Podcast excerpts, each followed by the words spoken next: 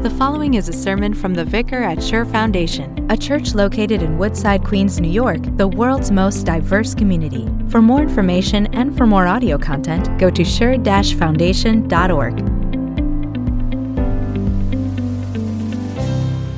morning is, based on our lesson from, from Mark chapter 6, and we're going to pick it up there at verse 45. So if you're listening in at home, uh, you can grab your Bibles and open up there. And if you're with me here at the church, we're right there on page 8. And I'm going to ask you to please stand out of respect for the words and works of Jesus.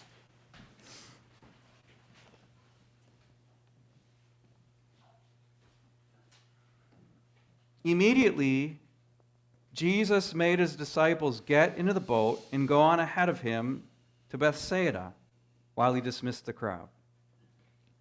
After leaving them, he went up on a mountainside to pray. Later that night, the boat was in the middle of the lake, and he was alone on land. He saw the disciples straining at the oars because the wind was against them. Shortly before dawn, he went out to them, walking on the lake. He was about to pass them by. But when they saw him walking on the lake, they thought he was a ghost. They cried out because they all saw him and were terrified. Immediately he spoke to them and said, Take courage, it is I, don't be afraid. Then he climbed into the boat with them, and the wind died down. They were completely amazed, for they had not understood about the loaves. Their hearts were hardened. This is the gospel of the Lord. Be, please be seated.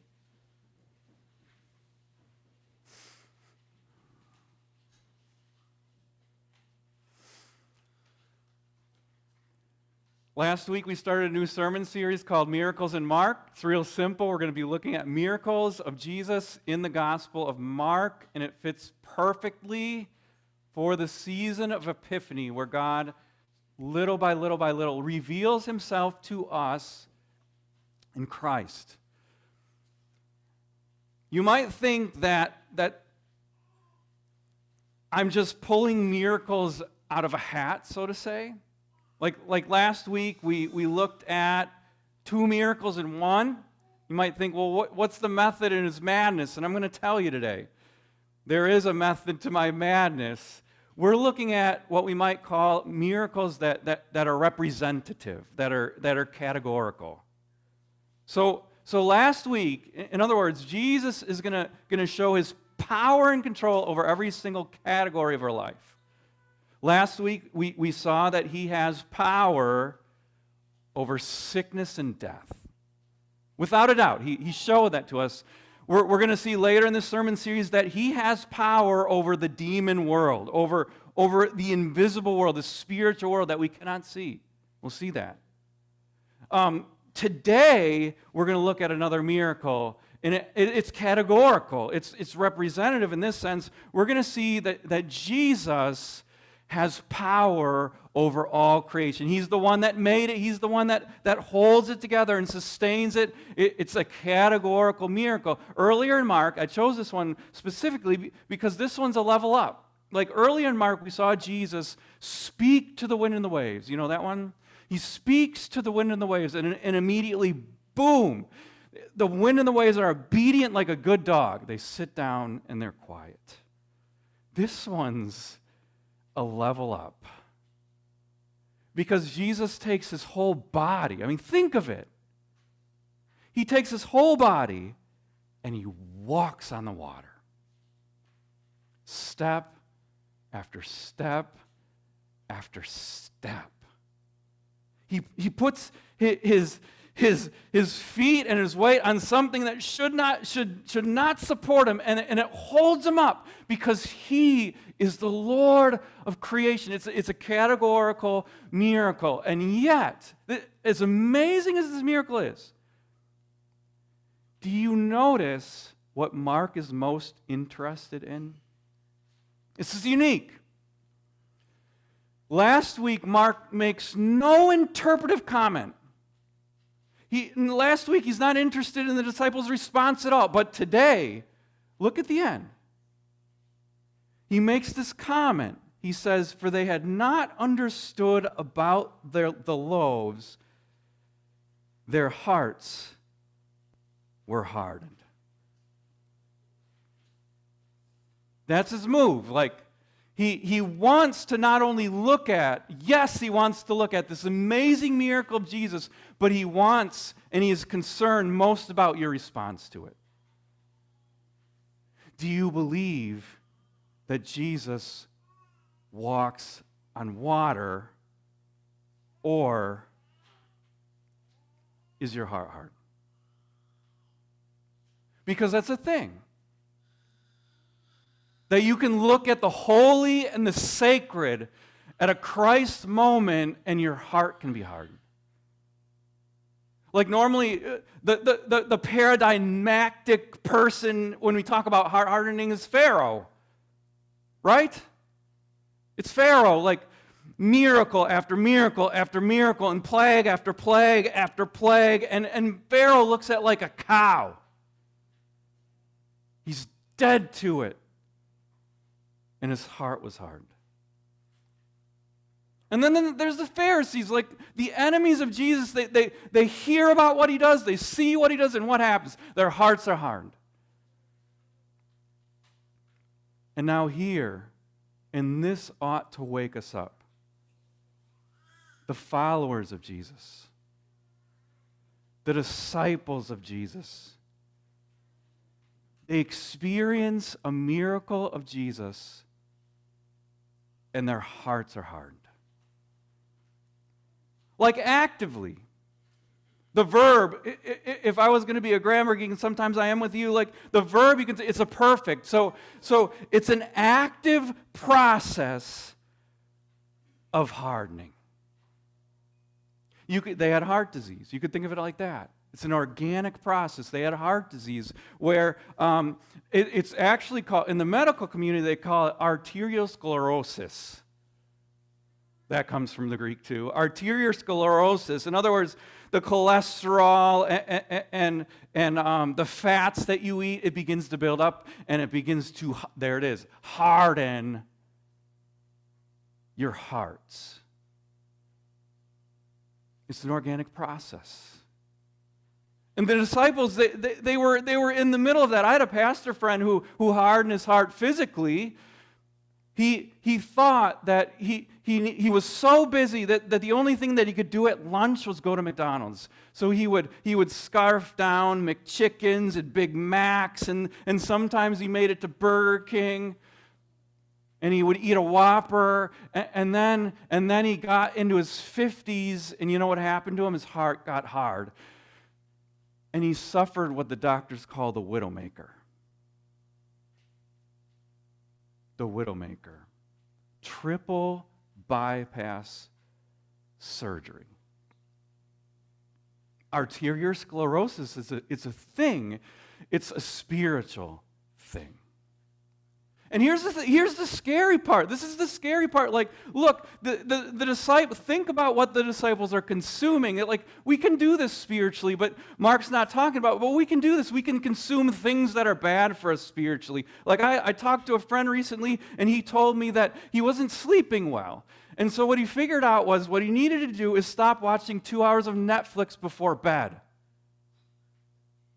I mean, think about, think about the things that, that we're consuming spiritually before we go to bed, like, like all the political commentary and the sexual content and the violence, and it's no wonder then that we don't sleep well. That can happen. But that's not what's happening here.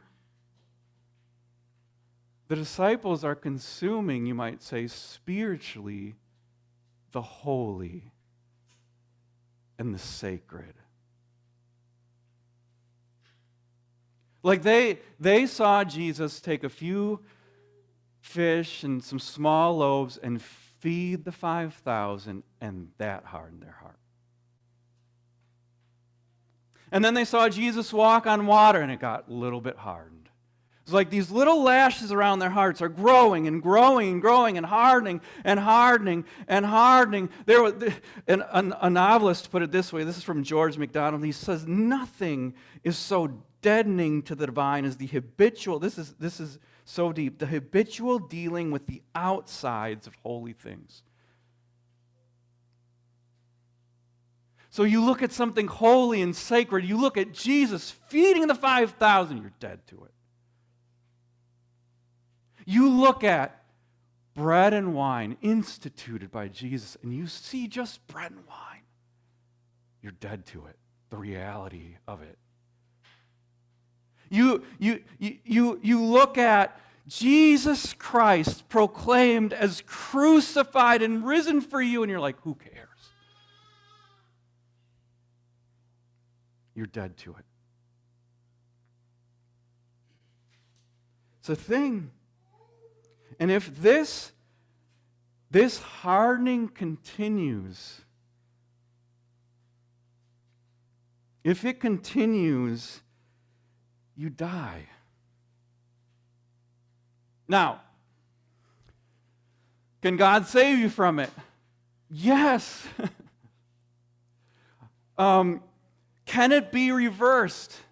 Yes. Should you take it lightly?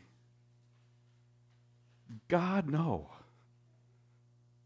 In, in fact, what, what Mark wants to reveal to us this morning is, is the symptoms of this hardening of heart. And, and I want to show that to you with this story. I mean, he, it's a very simple story, actually. It's a, it's a basic narrative where, where Jesus, he, he takes the disciples and he puts them in a boat.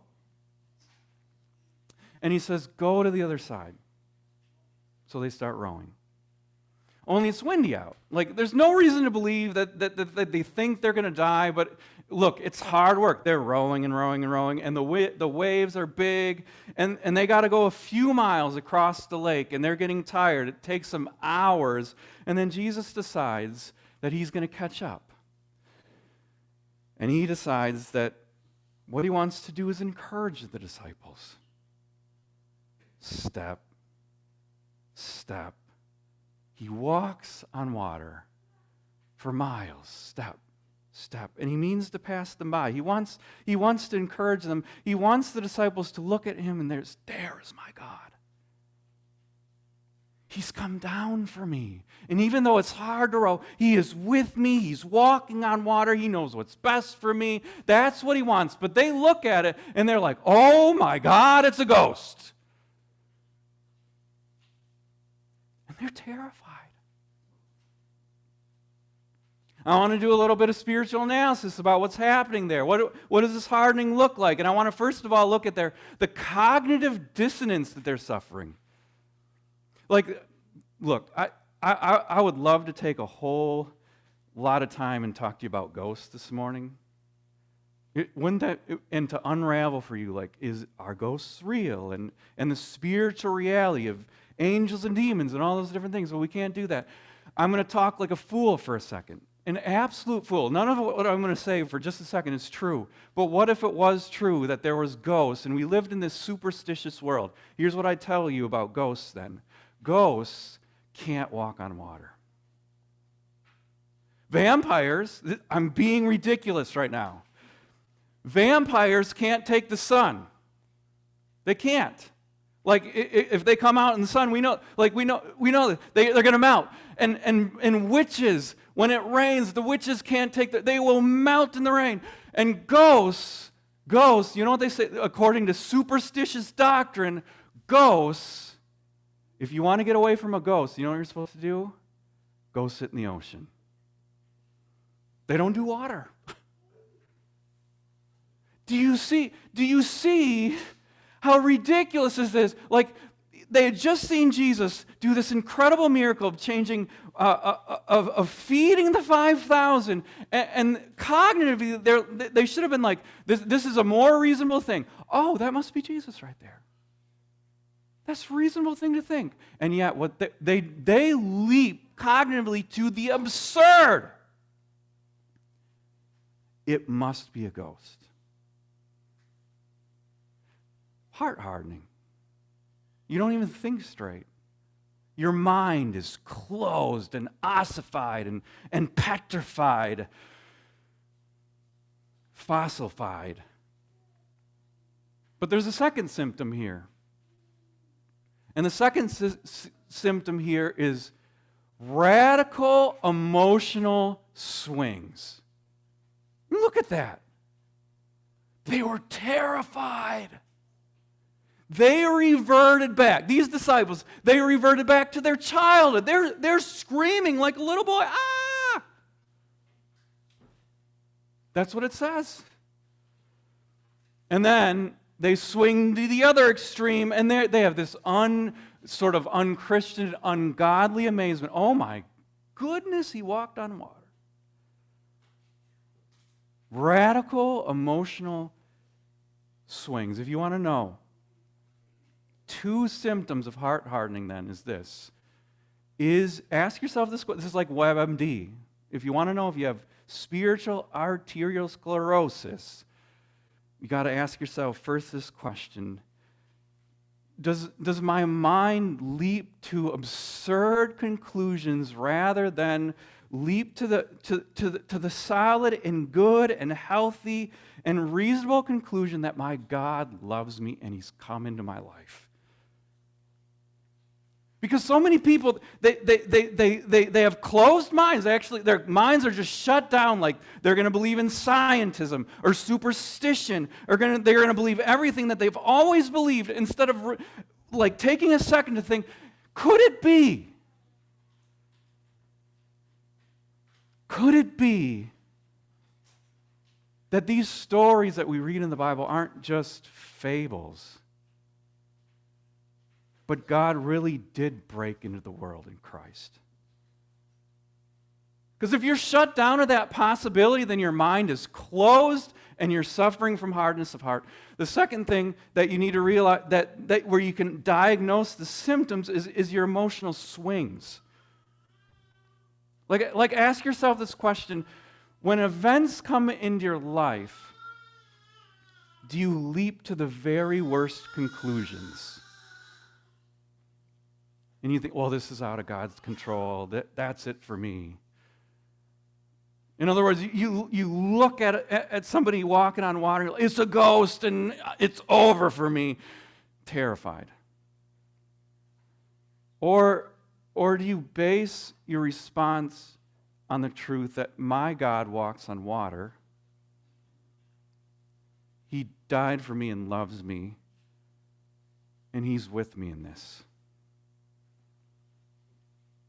I'm not, I'm not saying that we, are not going to feel scared sometimes, say, but maybe, just maybe, we're not going to have these radical swings, right? Of, of being uh, on the fear scale a 10. We need to be able to discern these symptoms of spiritual hardening. So now, now that we've seen, now that we've seen what spiritual hardening can look like, and, and we've seen some of the symptoms of it, we're ready for the cure. We're ready for the cure. And the cure doesn't come from you. You're probably not uh, surprised to hear me say it doesn't come from you, it comes from Jesus. Like, here we have these disciples, they, they have these, these hardened hearts, and they're, and they're in this process of hardening. And what does Jesus do? Is he like, know, I'm done with you? You had, you had your chance. I'm moving on to find some other disciples whose hearts aren't so hard. What does he do? He walks up to the boat, takes a detour from his plan, and he gets into the boat and he says, Do not fear. It is I. He stays with the hard hearted. He stays with them. He teaches them.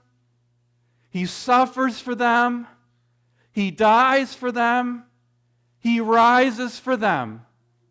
And in the end, because he just has no quit in him, he gives to them by his Spirit a fleshy heart I'm here today to let his call on you to hear and to see, to hear him say, It is I. It is I who made the world. It, it is I who parted the seas. It is I who spoke from the burning bush. It is, it is I who raised the little girl from the dead. It is I who, who healed the woman hemorrhaging for 12 long years. It is I who fed the 5,000. It is I who die for you and rise for you. I'm here. Take courage. And with this word and this presence, he, he breaks down that hardness, that spiritual cholesterol and the fats, and he gives to us he gives to us a new heart. My prayer this morning is that you would leave not with a hard heart, with a closed mind, but with an open one, open to the possibility and the reality that Jesus is Lord and Savior. That, that your heart, instead of hardening, would, would be softened, that there would be movement there and creativity, and you would say, Wow, there he is. That you would not believe the absurd, and that you would base your, your emotional life on his promises and presence.